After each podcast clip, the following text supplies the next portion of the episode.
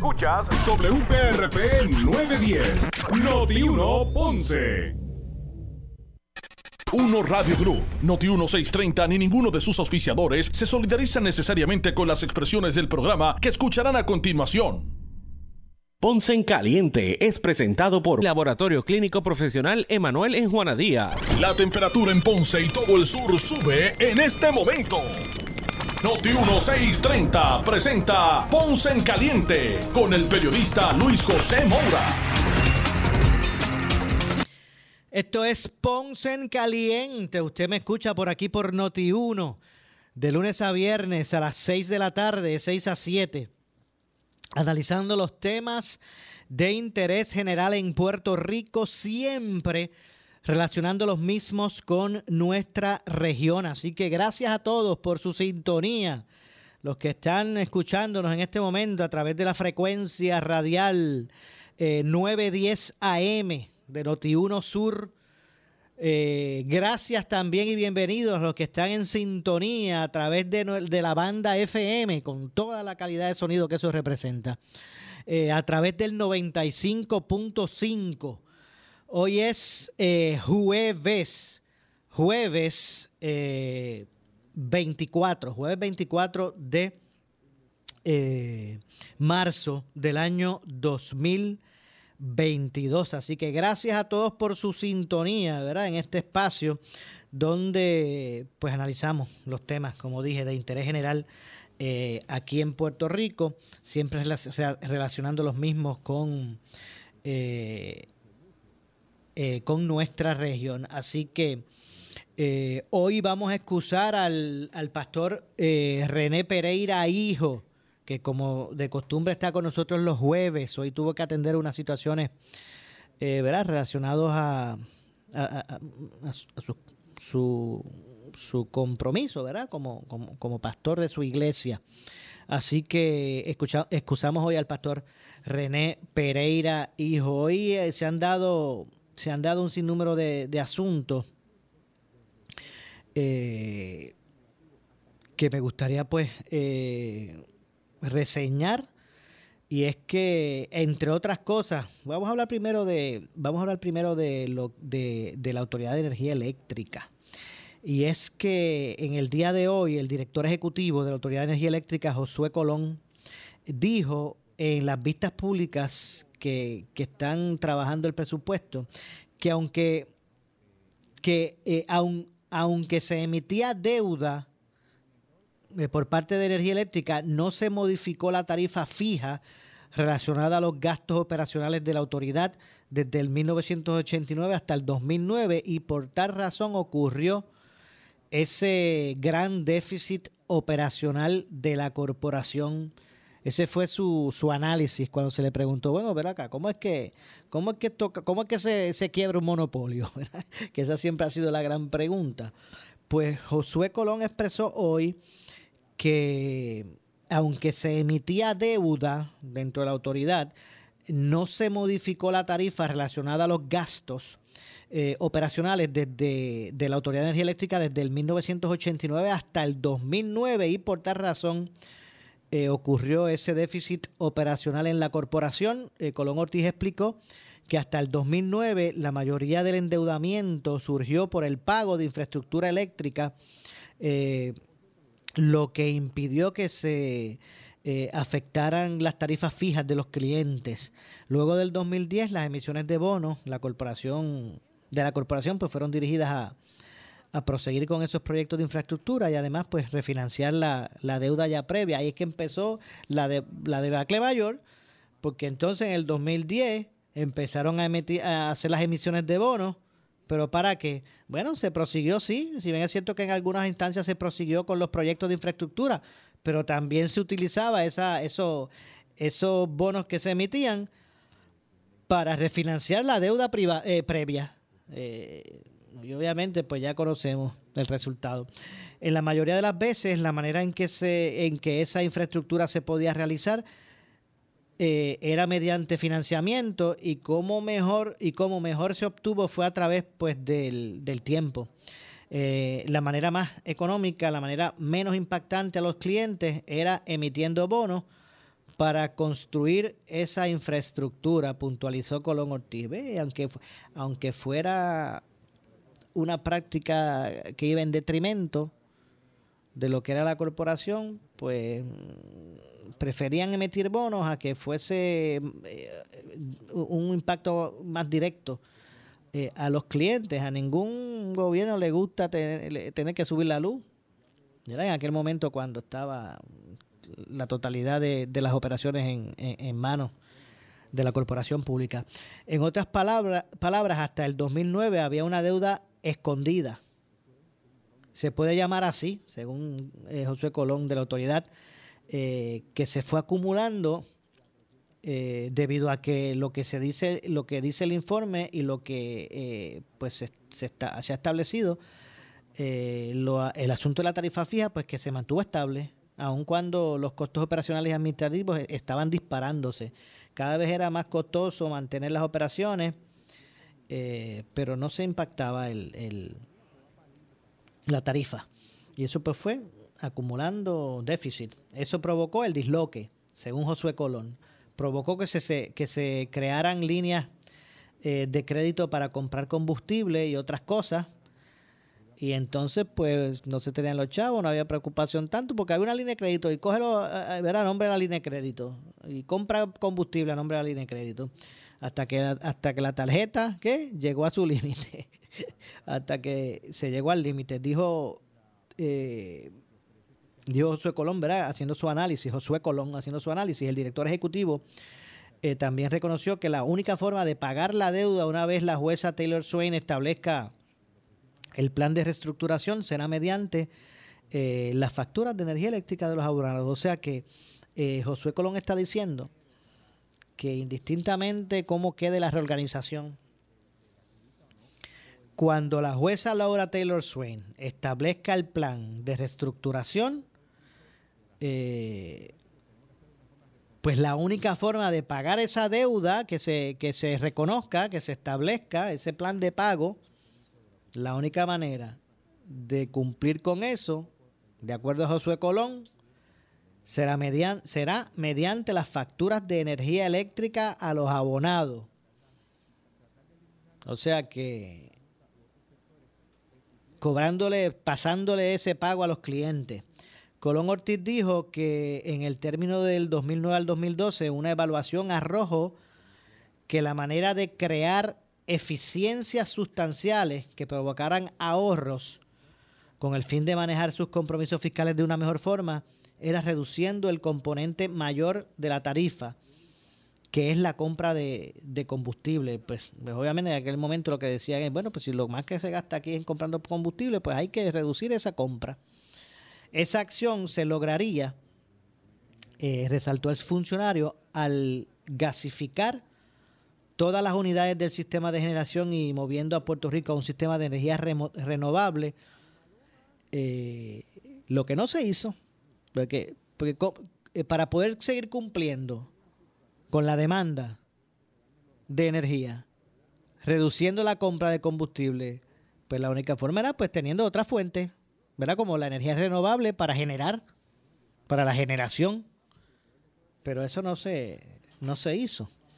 Eh, ya del 2010 al 2016, la Autoridad de Energía Eléctrica emitió deuda, principalmente para refinanciar el pago de las líneas de crédito que habían hecho con el propio Banco Gubernamental de Fomento y la continuación de proyectos de mejoras de capital, indicó eh, la corporación eh, pública eh, indicó esto, ¿verdad? En lo que son las vistas públicas de la Comisión de Hacienda Cameral que preside el representante Jesús Santa. La medida cameral de la autoría del representante José Rivera Madera, precisamente representante por Ponce, investiga la necesidad, justificación y legalidad de las emisiones de bonos de la Autoridad de Energía Eléctrica que se realizaron particularmente desde el 26 de marzo del 2010 hasta el 31 de diciembre del 2016. El proyecto de, de Cheito eh, lo que busca es investigar la necesidad, justificación y legalidad de esas emisiones de bonos que se llevaron a cabo. eh, al 2017, cuando inició el proceso de quiebra bajo el título 3 de la ley de promesa, la Autoridad de Energía Eléctrica tenía una deuda pendiente de 8.508 millones de dólares. No 800. No mil. No dos mil. Ni tres mil, es más. No cinco mil. 8.508 millones de dólares en bonos, de los cuales 2.226 millones de dólares eran asegurados entre tres tenedores de bonos. Eh, y otros 6.282 millones de dólares eh, eran los no asegurados. la verdad que es increíble, ¿verdad? Cómo se llegaban, cómo se llegó a, estas cifras tan, eh, tan, que lucen tan irreales. Deudas de, de 8 mil, de 8 mil millones. ¿Usted sabe qué es eso? ¿Cuánto es que deben? ¿Cuánto es que debe la autoridad? Bueno, pues tiene, tienen deuda pendiente unos 8 mil 508 dólares. No, no, no, millones. Eh, esto trastocó el propósito de la emisión de bonos, porque lo que antes era predominantemente para pagar proyectos nuevos, ahora se estaba utilizando para, para eh, otras cosas también, como el pago de la misma deuda. Es como, como empezar a pagar con una tarjeta de crédito las deudas que usted tenga. Usted pagar otras tarjetas y otras deudas con una tarjeta de crédito. La corporación adeudaba unos 4.640 millones de dólares en el sistema de pensiones, también unos 696 millones de dólares en líneas de combustible. Eh, en otras reclamaciones generales, la Autoridad de Energía Eléctrica contaba con una deuda pendiente de aproximadamente 2.000 millones de dólares. Eh, si yo quería invertir algo y bajar el consumo de combustible, yo tuve que haber hecho hace décadas un movimiento a la energía renovable para depender menos de, de la compra del, combustible fósil. Eh, la autoridad debió haber invertido el dinero que, cogía prestado, eh, parte de ello, ¿verdad? En, en envolverse en un proyecto de energía renovable eh, así, pues se hubiese logrado comprar menos combustible y el impacto de la factura o el impacto en la factura fuera menor, ¿verdad? básicamente, pues eso se planteó como parte de la vista pública. Colón Ortiz afirmó que se encuentran en un proceso que pretende inyectarle al sistema eléctrico 3.700 megavatios de energía mediante fuentes renovables, mayormente solares Asimismo, 1.500 megavatios en almacenamiento de energía mediante batería. Se necesitan placas como loco para generar 3.700 megavatios. Eh, actualmente se encuentran en la primera etapa que incluye 1.000 megavatios de producción de energía mediante fuentes renovables y otros 500 megavatios en, en, almacena, en almacenamiento.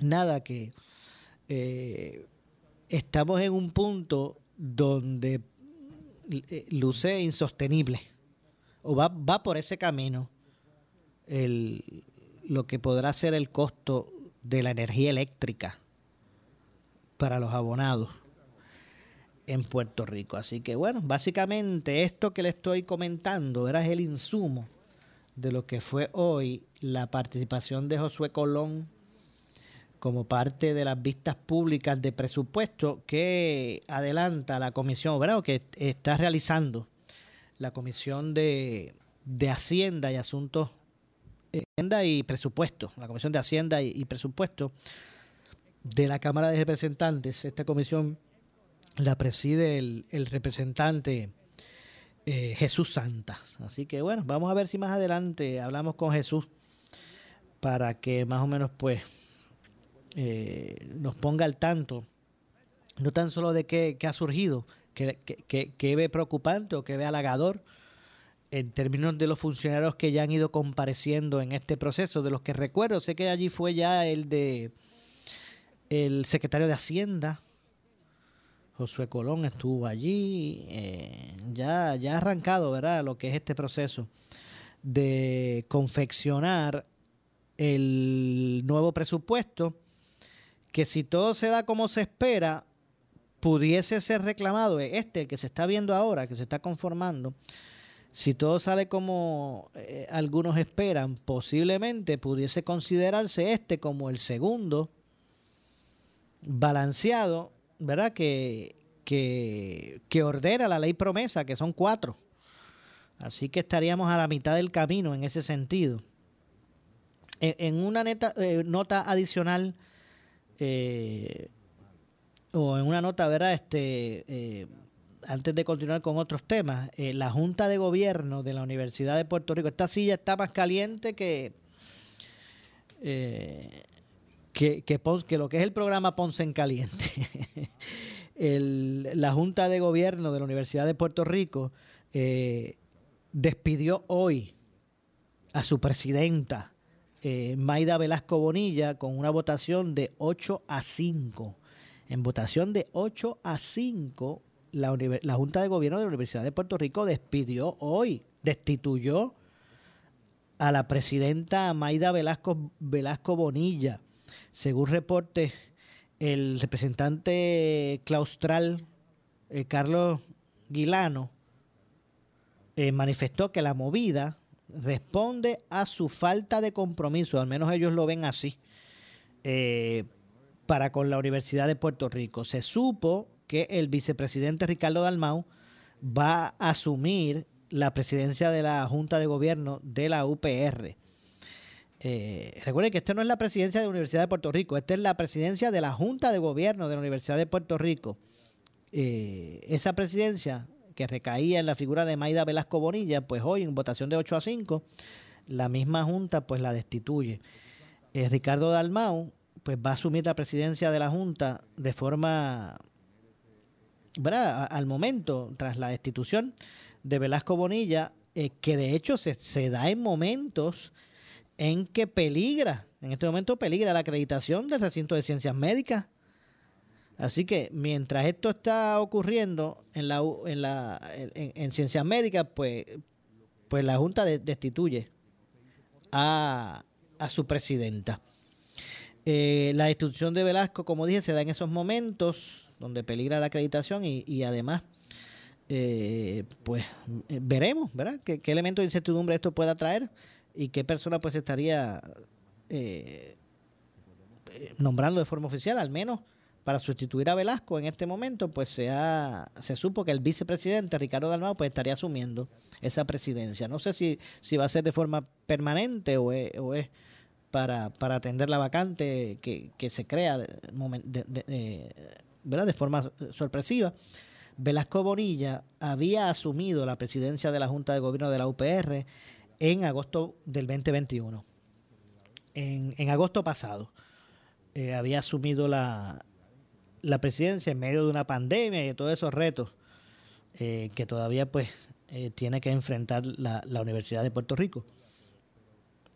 Así que, bueno, vamos a ver lo que ocurre. Sigue, la verdad que se, se ha convertido en un asunto es volátil, inestable los aspectos de dirección dentro de la Universidad de Puerto Rico. Ya vimos lo que pasó con la presidencia per se de la UPR, eh, entre otras cosas. Así que, nada, sigue volátil eh, lo relacionado, todo lo que gira en torno a la Universidad de Puerto Rico. Hoy los federales arrestaron, esta vez no fue político, fue una pareja por fraude con el PUA y lavado de dinero. Así que hoy acusaron a una pareja eh, por fraude con el PUA.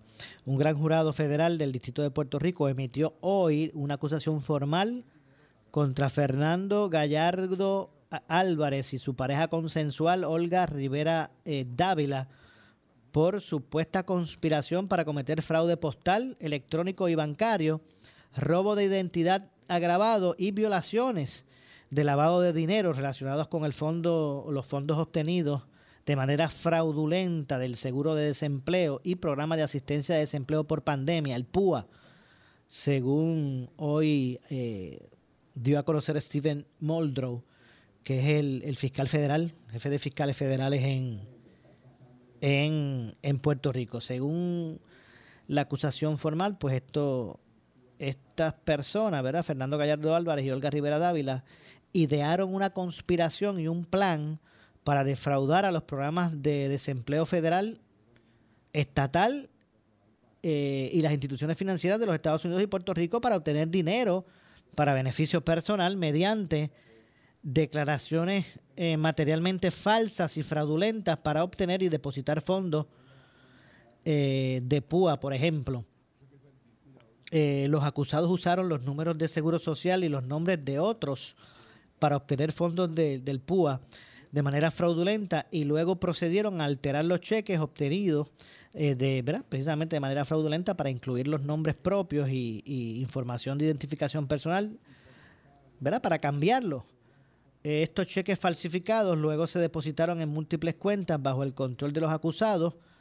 Los los demandados también pues, ocultaron las ganancias del esquema de fraude y, estructuraron transacciones financieras posteriores. Básicamente un esquemita ahí también de lavado de, dinero para completar.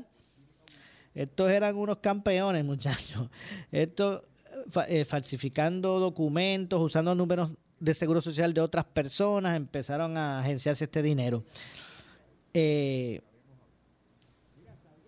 en una acusación separada, Fernando Gallardo Álvarez está acusado de presentar documentación migratoria falsa de manera fraudulenta, fraude postal, uso indebido de números de seguro social y otros, eh, entre otras cosas. Nada, que siguen los federales detrás de personas que han defraudado eh, al, gobierno federal con estos fondos por pandemia.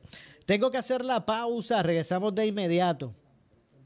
Eh, soy Luis José Moura, esto es Ponce en Caliente. Son las 6.27, vamos a pausar, regresamos de inmediato, no se retire.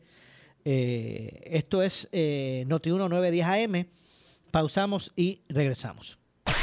En breve le echamos más leña al fuego en Ponce en Caliente por Noti1 910 escuchas Noti 1630, la estación que fiscaliza sin ataduras, con la licenciada Zulma Rosario. Sin ataduras, lunes a viernes a las 4 de la tarde por Noti 1630. Somos la noticia que quieres escuchar. Las 24 horas te queremos informar. Entérate temprano de la noticia en caliente de farándula y deportes.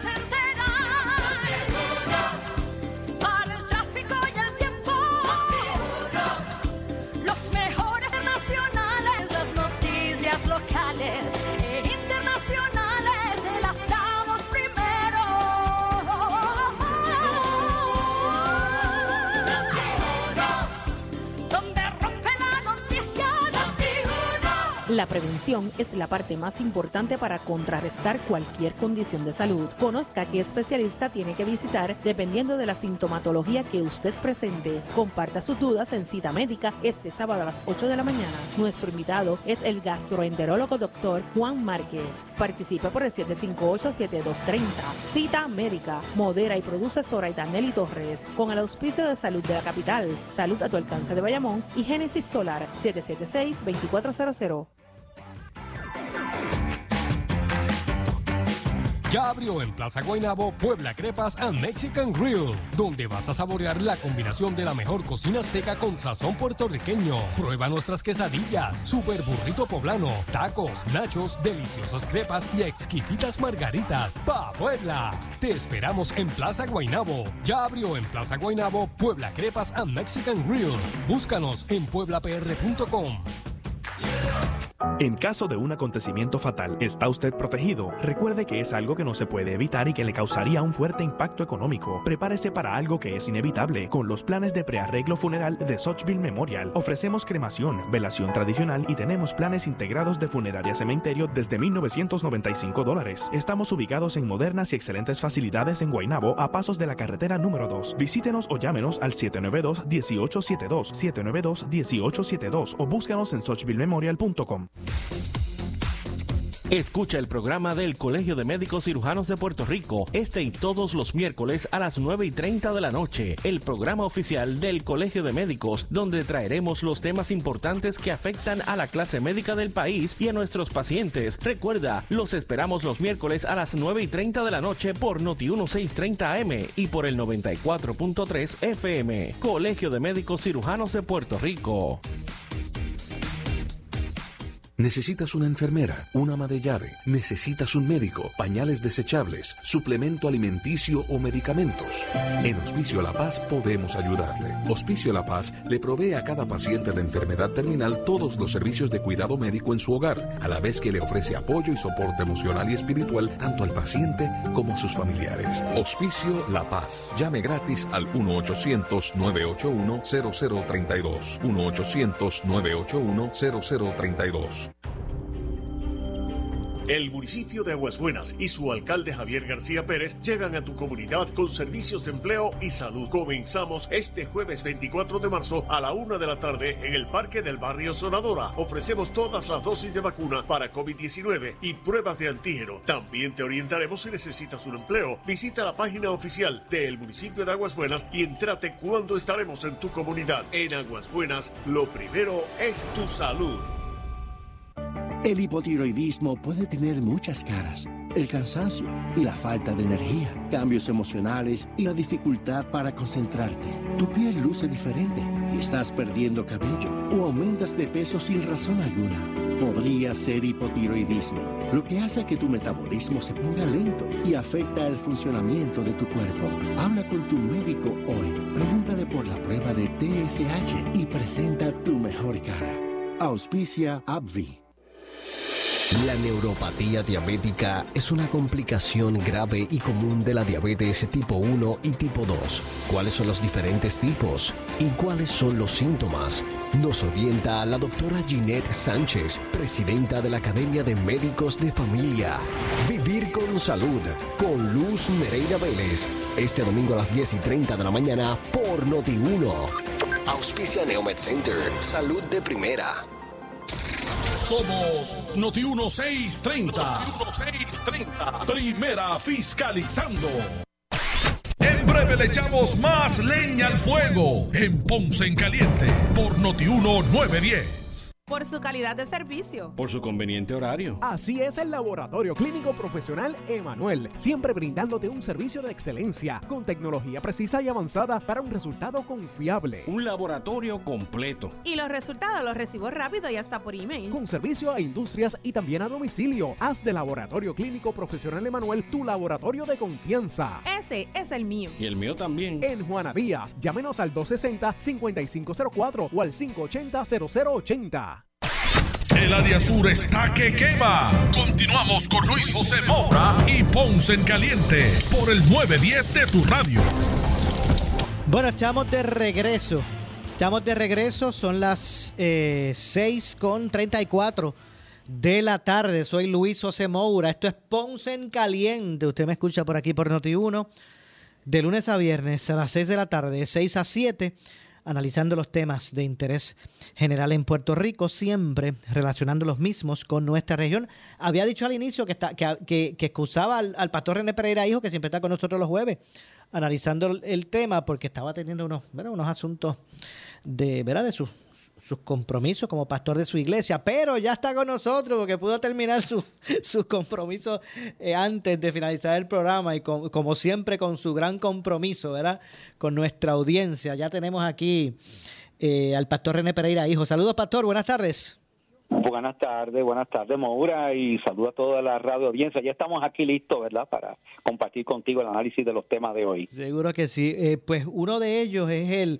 Ahorita estaba haciendo una, una relación de de cómo hoy Josué, Josué Colón, eh, director ejecutivo de, de, energía eléctrica, pues eh, planteó, ¿verdad? ¿Cuál, fue, ¿Cuál era su análisis de cómo es que se, se llegó al punto que se llegó de endeudamiento en energía eléctrica? ¿Verdad? Contestó cómo él él, él, analizó cómo fue que se llegó a quebrar un monopolio, como la gente dice, ¿verdad? ¿Cómo se quiebra un monopolio? Pues, pues básicamente haciendo emisiones de bonos. Eh, primero, la, la, realidad fue, primero fue para, para obra, ¿verdad? De infraestructura, pero después se siguieron cogiendo, eh, emitiendo bonos para pagar otras deudas y bueno, si bien es cierto que como del 2000, como un periodo largo del 80 y pico al 89 al 2009 o al 2000, no se tocaba la tarifa, pero, pero se seguía cogiendo prestado. Eh, pero, pero más allá de eso, eh, con eso fue con, eso fue lo que, inicié, pero más allá de hecho de eso parece que lo que fue la aprobación en el Senado para la moratoria a la crudita, parece que ya las piezas están cayendo y ya el gobernador está hablando que hay unas maneras de que se pueden hacer y que la Junta pues no, no debe objetar y bla, bla, bla, Parece que se están dando los elementos para que se haga esa moratoria al menos por, al menos por esos 45 días, este pastor. Bueno, este, cada vez que vamos a echar gasolina a nuestro vehículo, tenemos que recordarnos que estamos pagando la gasolina más cara precisamente porque se, se impusieron dos impuestos eh, porque no fueron uno, fueron dos, ¿verdad? Bajo García Padilla y que se han seguido esos impuestos. Eh, aquí se sigue exprimiendo al pueblo. Y mira, no pude escuchar la, ¿verdad? las expresiones de, esta persona. Él fue, me dijiste que la posición que él tenía era. No, él, es actual director ejecutivo.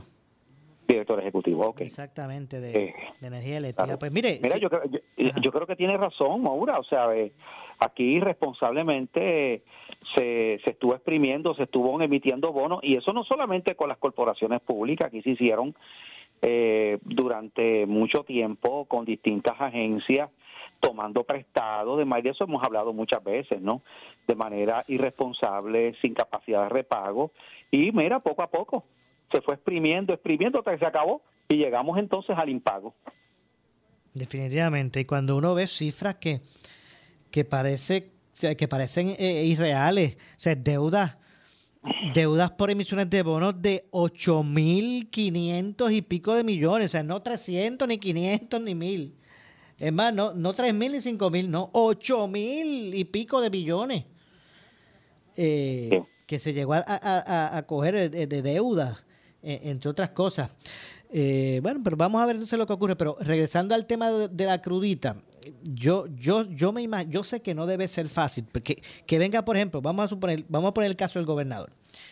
Eh, el Senado se dispara a la de, eh, ¿verdad? Sin tener que, que, guardar con la responsabilidad, pero se dispara a la de que hay que poner una moratoria a ese impuesto. Eh, yo me imagino que para, que para el gobernador no es fácil de pararse ¿verdad? en un podio y decir a la gente, no, no, no, no, esos impuestos no se pueden eliminar. Sigan pagando la gasolina cara. Yo sé que eso no debe ser fácil, ¿verdad? Pero bueno, tampoco es para irse con la corriente. O sea, si, realmente es más perjudicial, pues hay que decirlo. O sea, si, realmente, ahora, si realmente hay posibilidades, pues, pues no cabe duda de que serían buenas noticias que todo el mundo esté acorde con que por fin, por, por corazón, por fin se elimine un impuesto. Eh, pero me, me parece que esto hay que ser concienzudo con el análisis. Estamos acabando de salir, de, salir de una quiebra. Estamos, tenemos todos los fondos eh, comprometidos, ¿sabes? Esto no es para volver a caer en impago. Claro, lo que pasa es que pues, el problema es ese, es que todos esos impuestos ahora mismo, pues son parte no del, del, dinero que se supone que está se está recibiendo para distintas cosas. Oye, yo quisiera que bajaran el IBU, por lo menos a un 7%. Yo quisiera que eliminaran la crudita, yo quisiera que aquí, pero lamentablemente eh, la realidad es que eh, esos impuestos ya están comprometidos y pues claro, es una medida que, que, gozaría de mucho apoyo del pueblo, es una medida populista, pero uno tiene, como tú dices, uno tiene que ir con la realidad, tú sabes. Eh, pero, pero la pregunta es, oye, ¿hasta, hasta cuándo se va a seguir eh, eh, masacrando al pueblo? ¿Hasta cuándo el pueblo va a tener que pagar los platos rotos de un gobierno ineficiente? de un gobierno eh, que, que, que son los responsables de la situación que tenemos. A ver, porque aquí aquí hay que tomar unas medidas, o sea, siempre todo todo tiene que ser un impuesto. Ven acá, pues, hay que empezar aquí y tanto que se ha hablado y no se quiere hacer, hay que empezar a achicar el gobierno. Puerto Rico tiene un gobierno extremadamente grande para un país tan chiquito. Hay demasiadas, demasiadas agencias, demasiados puestos, y a eso tú le sumas los contratitos y la y la y la y los bufetes de abogados que tienen contratados por ahí, que son millones y millones que se van las escoltas eh, entonces, entonces tú te das cuenta que siempre todo se quiere resolver espetándole un impuesto al ciudadano. Mira, ahora mismo, yo creo que eh, eh, yo estuve comentando esto, es algo bien injusto lo que está pasando ahora con el CRIM. Ahora cualquier arreglo que tú le hagas a tu casa, que es tu casa, tu propiedad, tú sabes lo que ahora tú vas tú, tú tienes que pagarle al CRIM, al gobierno municipal. Porque, o sea, ven acá, o sea, yo tengo mi casa y yo con mi dinero, pues quiero hacer una marquesina, quiero añadir un baño, quiero hacer un family, ¿verdad? Quiero hacer una terracita para estar con mi familia. Pero yo tengo que pagarle al gobierno por eso. ¡Ah, caramba! Yo, o sea, ¿hasta dónde vamos a parar? Ahora que la gente está para, para, para tratar de, de, pagar menos energía eléctrica instalando placas solares. Entonces, ahora se está hablando de poner un impuesto al sol. Ahora también son dueños del sol y quieren cobrarme a mí por el uso del sol. ¿Sabes? Entonces, hasta la pregunta es hasta cuándo vamos a seguir aguantando que nos sigan exprimiendo con impuestos, impuestos tras impuestos. Puerto Rico es donde más se pagan impuestos en todos los Estados Unidos, ahora mismo. La verdad que ya estamos, pastor, en un punto insostenible, no se aguanta un impuesto más, definitivamente. aquí seguimos, aquí eh, los, los legisladores eh, y los proponentes, ¿verdad? Ya sean los, los primeros ejecutivos, los gobernadores, los legisladores. O sea, no había mucha mucho espacio para la invención o para ser creativo. Eh, todo era, necesitamos recaudo, impuestos, la mano en el bolsillo de la gente. y, y, y, ahora con la, con la inspección de los vehículos, escuché, no sé si tienes esa información. Bueno, pero que, va a subir otra vez. Que va a subir al menos, eh, posiblemente entre, ahora mismo son 11 dólares 11, exacto. Pues eh, entre 12 a 20 pesos.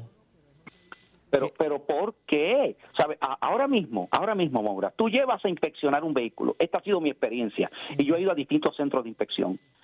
Ahí no te inspeccionan el vehículo. lo que hacen es que, la, que lo subes allí en un sitio, le, le meten el bejuco ese por el mofle, este, este, y, sabe, pero se supone que hay una inspección, que te inspeccione, creo que son 14 puntos, que te chequeen si los wipers funcionan, si el full funciona, si los signal lights, si la bocina, si, o sea, nada de eso. Aquí todo, todo, ¿sabes? ¿Bajo qué excusa? Aquí se le va a cobrar más. Yo escuché a un representante de este sector eh, por aquí por Noti1 precisamente, eh, justificando el, el, propuesto aumento, diciendo que es que hace 20 años que no, que no se sube. que se, ah, Entonces, porque, pues, exacto. Entonces, ¿por qué hace 20? Hay que subirlo, porque hace tiempo que esto no se sube. Oye, pero deberían bajarlo para porquería de servicio que dan aquí. Deberían bajarlo. Pero, de nuevo, de nuevo, si, si se dijera, Moura, eh, porque, porque mire, mire, mire, vamos, vamos a hacer un recuento. Usted gana su cheque. Ya, ya de por sí, usted tiene que sacar parte de ese dinero para pagar el income tax las contribuciones, ¿verdad? Tienes eso. Vas a echar gasolina, ya tienes que estar pagando más caro para las cruditas. Vas al supermercado o a la tienda a comprarte tu, lo que tú necesitas, ya tienes que pagar un IBU de, de, de, de del 11.5%. ¿Sabes? o sea, cuando vienes a ver todo, la mayor parte de tu dinero se te fue en un gobierno que es una porquería. Vamos a decir las cosas como son. Y perdona que yo me moleste, porque es que esto, esto llora ante los ojos de Dios. Si te dijera, si se dijera que tú estás dando impuestos para un gobierno que te da un buen servicio, que te resuelve, para un gobierno que es eficiente, pero estamos pagando para un gobierno que es incompetente que, que, que encima de eso hay montones de corrupción y de, y de pillaje y que, y que se malversa los fondos del pueblo. ¿Sabe? ¿Hasta cuándo vamos a seguir aguantando el que se siga atropellando y se siga abusando? Porque son unos abusadores. O sea, esto se tiene que acabar ya. Esto se tiene yo, que acabar. Yo lo escucho y no, no puedo pensar otra cosa que no sea que, que es el reflejo. Mire, e, e, ese grado de, de indignación que usted está reflejando, pues yo también lo veo en otras personas. ¿Verdad? Que, que, que, se sienten de esa manera. Eh, y, cuando, y, y, cuando estamos hablando de, de, gobierno, yo no, no, no, no, no, no es que yo me esté refiriendo eh, específicamente al actual, eh, es, es, los que han pasado también. Es como claro. que la forma de gobernanza que se ha adoptado en Puerto Rico por rojos y azules. Eh, así, mira, mira, tú vas a hacer una gestión ahora mismo para buscar un simple papel y todo el trabajo que tú tienes que pasar para algo que se supone que el gobierno tenga, para algo que se supone. Entonces, encima de eso, tú tienes que hacer el trabajo a ellos también. Porque a veces, a veces, te tiene que, tú tienes que pasar muchísimo. A ver, mira, eh, eh, de nuevo, ¿para qué yo estoy pagando de mi dinero a un gobierno que no trabaja? Entonces tú ves las cajeteras jotas, tú ves los pastos por ahí, todo este, y tú dices, pero ven acá, tanto dinero que se le está sacando al pueblo. Entonces, uno, uno, uno, de nuevo, si, si tú vieras que las cosas están funcionando y si tuviera que las cosas, pero es que encima de eso vemos el deterioro por todas partes, tanto dinero que ha entrado a este país con María, con los temblores y estamos igual o peor. Entonces, esas son las cosas que yo estoy seguro que tienen que frustrar a la gente, con razón la gente está, ¿verdad? Y uno se frustra porque te están exprimiendo, te están sacando de tu dinero para, para entonces, entonces claro, tú ves estos políticos ¿Eh? Muchos de ellos, porque yo no puedo generalizar tampoco, oye, pero tú ves muchos de ellos que no les importa, porque como ellos están bien, como ellos tienen, ¿verdad? Este, eh, eh, garantizado toda su, su pensión y todas estas cosas. Ah, pero ¿y qué pasó con la pensión del trabajador, de los maestros, de los policías, de los bomberos, que se las, que se las, se las, se las, este, fumaron ahí?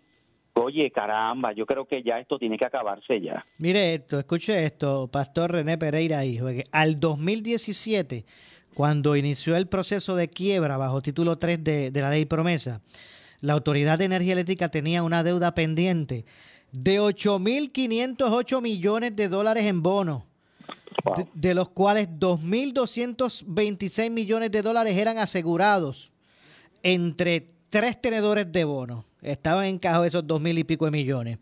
Eh, habían otros 6.282 millones de dólares que eran no, a, no asegurados. Eh, 4.640 millones de dólares en el sistema de pensiones. 696 millones en las líneas de combustible. Eh, y otras reclamaciones pendientes que ascendían a 2 mil millones. Yo digo, ¿y, ¿y todo ese dinero? No solamente eso, que, que, que en esto en, en, en meses pasados salió a la luz el deterioro de las plantas generatrices aquí en Puerto Rico. O sea, ¿dónde se fue ese dinero?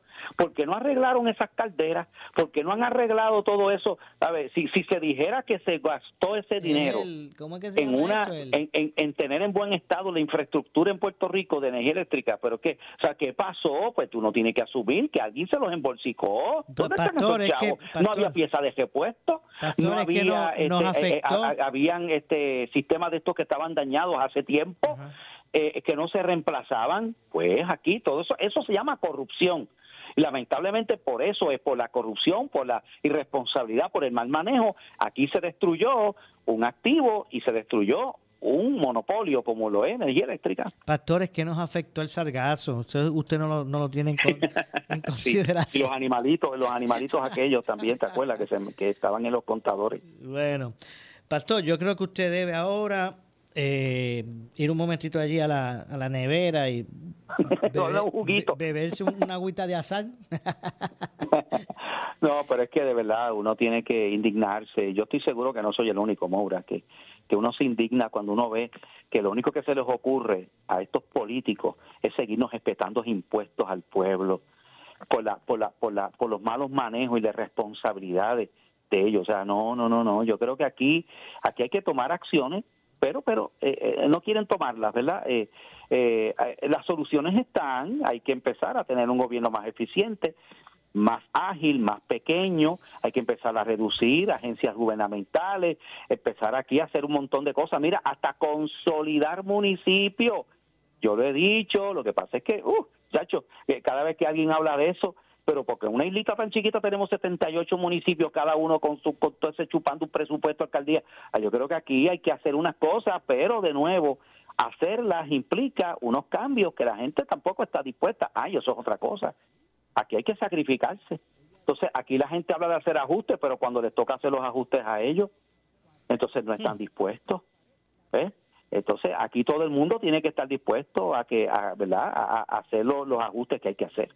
Unos y otros no. Bueno, eh, Pastor, gracias. Gracias como siempre.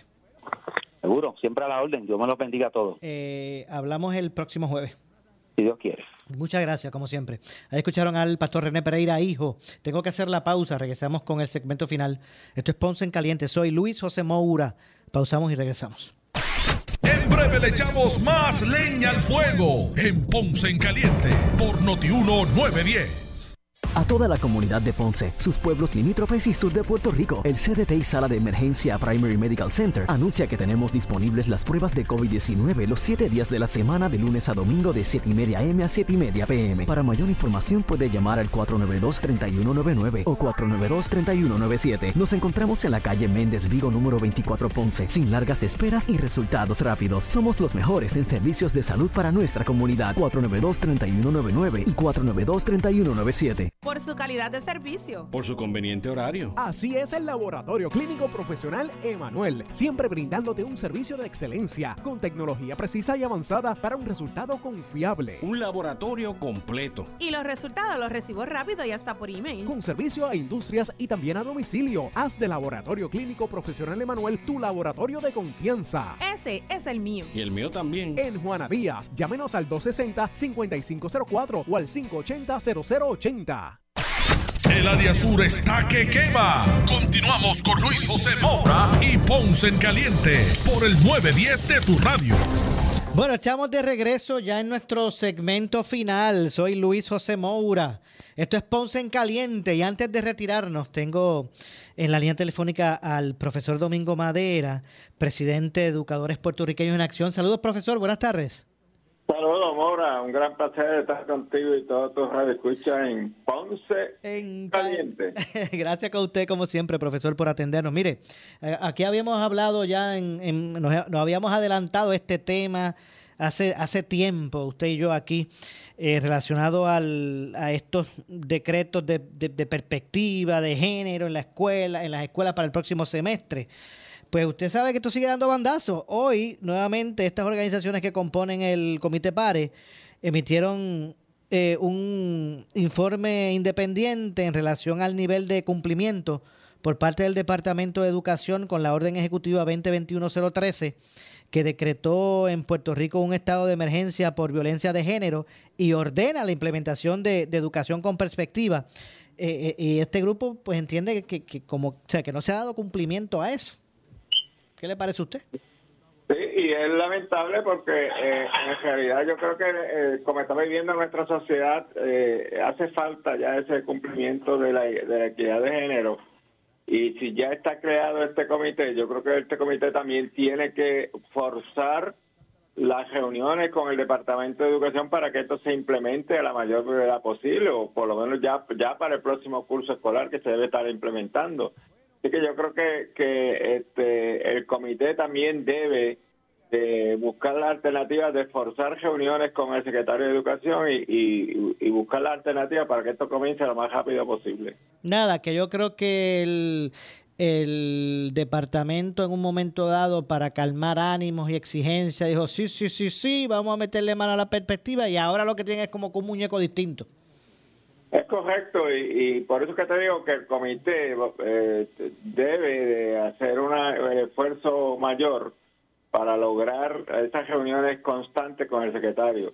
Afortunadamente tenemos un secretario que, que se está reuniendo con, con los sectores, que está respondiendo para, para participar de reuniones y yo creo que eso es favorable y este comité debe de aprovechar esa esa posición del secretario en estos momentos que responde a los llamados que se le está haciendo eh, y debe de, debe de tratar de forzar lo más que pueda reuniones con él para, para ver si esto eh, se encamina, porque mientras no lo forcemos, pues las cosas como que se quedan ahí, se van quedando y se van quedando y el problema es que se olvidan y pasa el tiempo y cuando nos venimos a darle cuenta no se ha hecho nada. Definitivo. Bueno, profesor, vamos a dejar este tema ahí pendiente para retomarlo más adelante. Gracias como siempre por atendernos.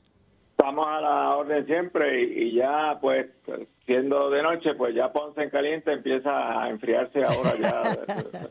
bueno, pero se empieza a enfriar Ponce en caliente hasta mañana que él coge velocidad ah. otra vez, pero ¿Usted sabe quién viene por ahí? ¿Usted sabe quién viene por ahí? Yo estoy escuchando, mire, yo ahora mismo estoy escuchando afuera como una tumba coco y estoy escuchando gritos de cuatro años más. ¿Usted sabe quién viene por ahí? ¿Quién? El gobernador de la radio, Luis Enrique Falú, viene por ahí luego de la pausa. Eso, es bien importante, Luis Enrique Falú. Bueno, pues gracias, profesor. Estamos a la hora siempre. Igualmente. Bueno, nos vamos. No se retiren. Vamos a escuchar a Falú ahora luego de la pausa. Soy Luis José Moura. Esto es Ponce en Caliente. Regreso mañana a las 6 de la tarde. Tengan todos buenas tardes. Ponce en Caliente fue auspiciado por Laboratorio Clínico Profesional Emanuel en Juana Díaz. Esta es la estación de Carmen Jové.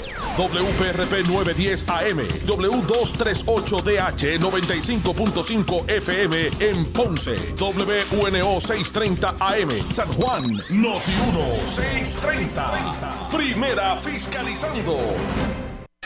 Uno Radio Group, Noti 1630 ni ninguno de sus auspiciadores se solidarizan necesariamente con las expresiones del programa que escucharán a continuación.